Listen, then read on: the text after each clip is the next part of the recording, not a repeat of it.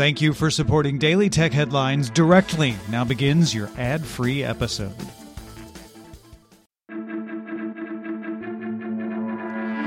These are the Daily Tech headlines for Monday, October 18th, 2021. I'm Rich Stroffolino. Facebook plans to create 10,000 high skilled jobs in the EU over the next five years to develop its metaverse concept. With the announcement, Facebook said the metaverse will require collaboration and cooperation across companies, developers, creators, and policymakers and be built on openness and interoperability. Bloomberg sources say China's Ministry of Industry and Information Technology is considering rules to let search engines index content from other tech companies, allowing WeChat articles or Douyin videos to appear in things like Baidu search. Regulators are currently polling companies for feedback, and it's unclear if the rules will go forward. Valve updated its onboarding rules page to no longer allow games built on blockchain technology or that issue or allow exchange of cryptocurrencies or NFTs. Meanwhile, Epic Games CEO Tim Sweeney tweeted, Epic Game Store will welcome games that make use of blockchain tech, provided they follow the relevant laws, disclose their terms, and are age rated by an appropriate group. Twitch posted on its website, following a massive data breach last week, that Twitch passwords have not been exposed, and we are also confident that systems that store Twitch login credentials, which are hashed with bcrypt, were not accessed, nor will full credit card numbers or ACH bank information. Twitch claims that the information exposed only affected a small fraction of users, and the customer impact is minimal, and is also informing those that were affected. Following Reuters' report on Amazon's alleged program of copying products in India, a bipartisan group of five members of the U.S. House Judiciary Committee sent a letter to Amazon CEO Andy Jassy, accusing Amazon of misleading or possibly lying to Congress about business practices. Amazon has until November 1st to provide sworn response to clarify how it uses seller data to develop its own products and request all documents mentioned in the Reuters investigation.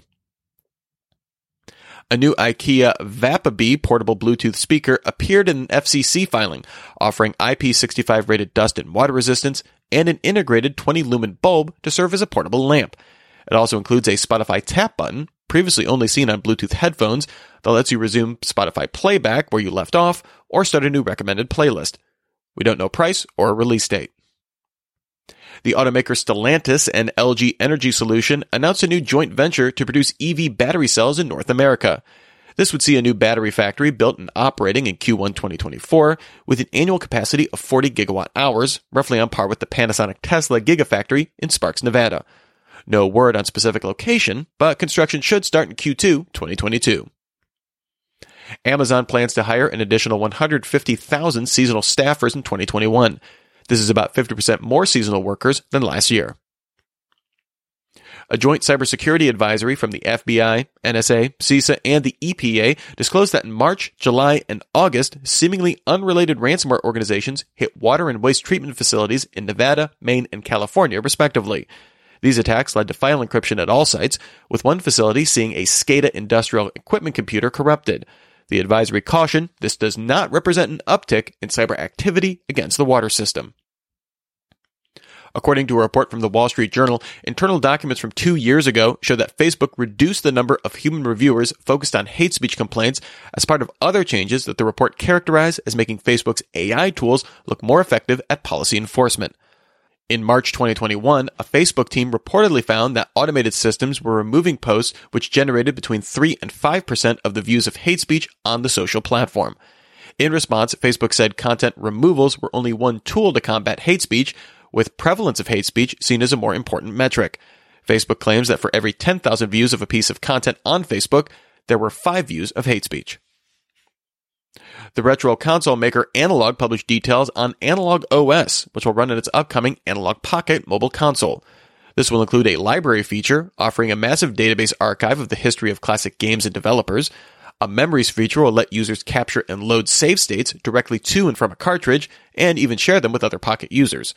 The OS also supports capturing and sharing screenshots. These features will be available on Analogue OS 1.1 and beyond. The Tor sites belonging to the REvil ransomware operation went offline, with REvil posting on the forum XSS that its domains were hijacked. The post said there was no signs of compromise to REvil's servers, but that it will shut down operations. Current REvil affiliates were told to contact the operators over the messaging app Tox for campaign decryption keys. Bloomberg's Mark Gurman reports that Apple has hired Afrooz Family as its new HomePod software head. Family worked for Apple between 2012 and 2016 on the original HomePod team before co-founding the high-end audio startup Syng with former Apple designer Christopher Stringer. Apple's previous HomePod software head, Jason Harrison, left Apple to work for Airbnb last year. And finally, David Leacraft filed a class action lawsuit against Canon USA after discovering that his Pixma MG2522 all-in-one printer disabled scanner and fax functionality when printer ink levels were low or empty. The complaint argues Canon's advertising claims are false, misleading, and reasonably likely to deceive the public. Canon forum posts show users complaining about this issue since 2016. The lawsuit seeks $5 million in damages, although the class has yet to receive court approval.